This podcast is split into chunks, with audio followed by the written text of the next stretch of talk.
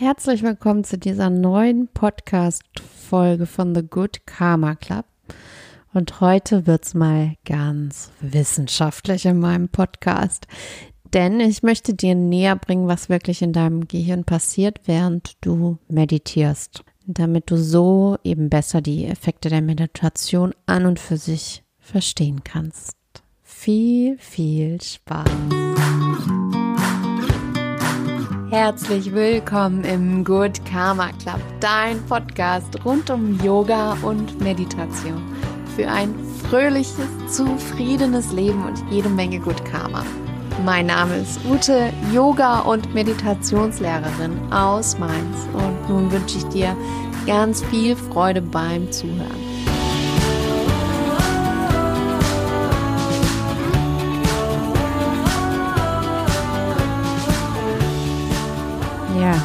Was passiert in unserem Gehirn, wenn wir meditieren?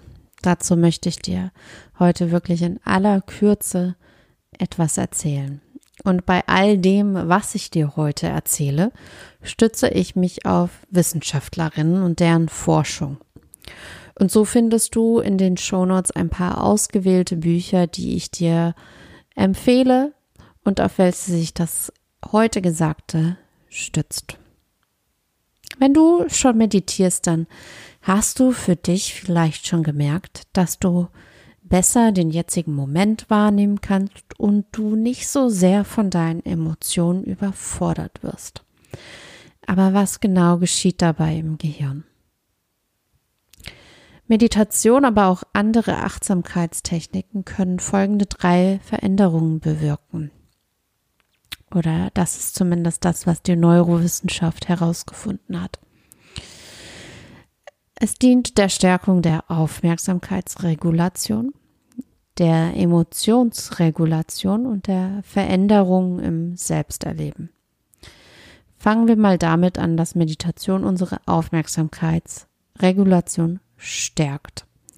Dazu muss ich dir zunächst erklären, was der Default-Network-Modus ist. Das ist der Zustand, in den sich unser Gehirn schaltet, wenn wir nichts tun. Man spricht auch gerne von den Werkseinstellungen unseres Gehirns. Und dabei schalten sich viele Gehirnregionen gleichzeitig in den Ruhemodus. Und die Wissenschaft bezeichnet diesen Modus eben als Normalzustand, in dem wir uns sogar viel, viel öfter befinden, als wir eigentlich denken. Und wenn wir in diesem Default-Network-Modus sind, man nennt ihn auch Mind-Wandering oder Tagträumen, dann schweifst du ab und du spielst mit imaginierten Gedanken. Du reist in die Vergangenheit, spielst Szenarien durch, die gar nicht mehr existent sind. Oder du reist in die Zukunft und malst dir kommende Momente aus. Es ist also, als würdest du dann in einer fiktiven Welt leben und dabei eben genau diesen Moment jetzt verpassen. Vielleicht kennst du das, dass du dich manchmal fragst, also ich kenne das auf alle Fälle, wie du gerade die letzten fünf Kilometer Auto gefahren bist. Denn wahrscheinlich bist du mit den Gedanken in der Vergangenheit oder in der Zukunft gewesen und in deinem Autopilot bist du einfach Auto gefahren, ohne dabei voll und ganz da gewesen zu sein in diesem Moment des Autofahrens. Ich finde es wirklich krass, denn wir verbringen so um die fünfzig Prozent unseres bewussten Lebens in diesem Zustand des Mind-Wanderings. Jetzt kommt's aber noch on top mit diesem Abschweifen der Gedanken und diesen Vorstellungen und Narrativen, die du dir erzählst, stärkst du dein Ego. Es wird geboostert und es wird immer größer. Aber die Meditation kann diesen Zustand unterbrechen. Sie führt dich weg von den Erzählungen zurück in die Gegenwart, in die Realität hinein. Du kommst zurück zur tatsächlichen Wahrnehmung dessen, was ist. Wir leben also doch wirklich mehr im Denken, als in diesem jetzigen Moment wirklich da zu sein. Und es ist gut, wenn wir das Tagträumen reduzieren. Denn wenn wir mit unserem Gewahrsein im jetzigen Moment sind, dann kannst du oder können wir viel besser unsere Wahrnehmung deuten, anstatt uns einfach nur auf unsere Einbildungen zu stützen. Wir können also viel besser unsere Wahrnehmung deuten, anstatt uns einfach nur auf unsere Einbildungen zu stützen. Und mit dem bewussten Unterbrechen des Default-Network-Modus durch die Meditation steigerst du deine Fähigkeit, die Aufmerksamkeit dauerhaft im Jetzt zu halten, deine Aufmerksamkeit selektiv einzusetzen, sowie dein eigenes Handeln besser zu überwachen. Das ist schon mal richtig, richtig cool, aber es steckt noch viel mehr drin, denn die Meditation unterstützt uns auch bei der Regulation unserer Emotionen. Denn durch das Meditieren wird die Aktivität des präfrontalen Kortex, das ist dieser Hirnlappen, der so äh, ja vorne hinter der Stirn quasi sich befindet, gesteigert. Und diese Steigerung bewirkt gleichzeitig, dass die Aktivität der Amygdala reduziert wird. Und das ist so gut und so wichtig, denn die Amygdala ist mit starken Gefühlen wie Angst und Aggression verbunden. Und so weist sie zum Beispiel bei Angstpatientinnen eine höhere Aktivität auf. Wenn du also die Aktivität deiner Amygdala regulieren kannst, dann kannst du sehr viel besser mit starken Emotionen umgehen bzw. sie ganz bewusst verändern. Und somit kommen wir auch schon zum dritten Punkt, der Veränderungen im Selbsterleben. Denn wenn du deine eigenen Emotionen selbst verändern oder regulieren kannst, dann vergrößern sich deine Chancen, dich besser im Miteinander einzufinden.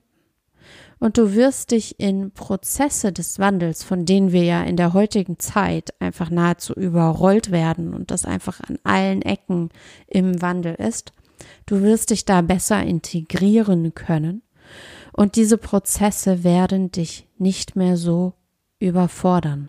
Denn Überforderung führt zu Stress und dieser wiederum zu Angst und Aggression. Meditation hilft dir damit besser umzugehen. Aber es wird nicht von heute auf morgen gehen. Den Zahn muss ich immer wieder ziehen. Regelmäßiges Training für einige Minuten täglich oder mehrmals wöchentlich wird dich zu einer realistischeren Selbsteinschätzung des Ichs bringen und zu einer höheren Selbstakzeptanz. Regelmäßiges Training für einige Minuten täglich oder mehrmals wöchentlich wird dich zu einer realistischeren Selbsteinschätzung des Ichs bringen und zu einer höheren Selbstakzeptanz. Okay, kurz mal in achteinhalb Minuten abgerissen, was ich dir gerne erzählen wollte und was mit Meditation im Gehirn passiert.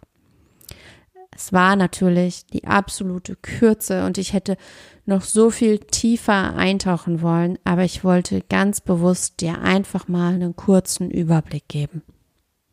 Und wenn du tiefer eintauchen magst, dann schau wirklich gerne in die Shownotes für die Buchempfehlung.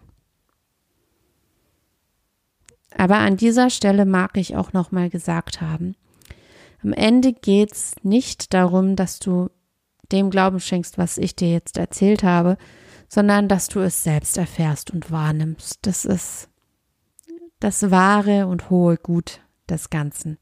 Denn gerade letzte Woche habe ich eine weitere Runde meines Meditationskurses Learn to Meditate abgeschlossen und die Effekte, die meine Teilnehmerinnen in ihrem Leben wahrnehmen konnten in den letzten fünf Wochen, haben selbst mich auch zum wiederholten Male einfach nur überrascht. Mehr Gewahrsam im jetzigen Moment, die Fähigkeit, das eigene Ego auch mal zurückzunehmen, mehr Fokus im Alltag, mehr Energie, weil die Energie beim Tagträumen eben nicht so flöten geht und damit einhergeht insgesamt ein höheres Wohlbefinden. Also probier es wirklich mal aus mit der Meditation oder vertiefe sie, versuch daraus eine regelmäßige Routine zu machen und wenn du dabei Unterstützung benötigst, melde dich gerne bei mir. Ich freue mich jetzt auf die nächste Podcast-Folge, denn Vorfreude ist auch immer schon was Gutes und schließ einfach nur mit den Worten ab: Schön, dass es dich gibt. Bis zum nächsten Mal.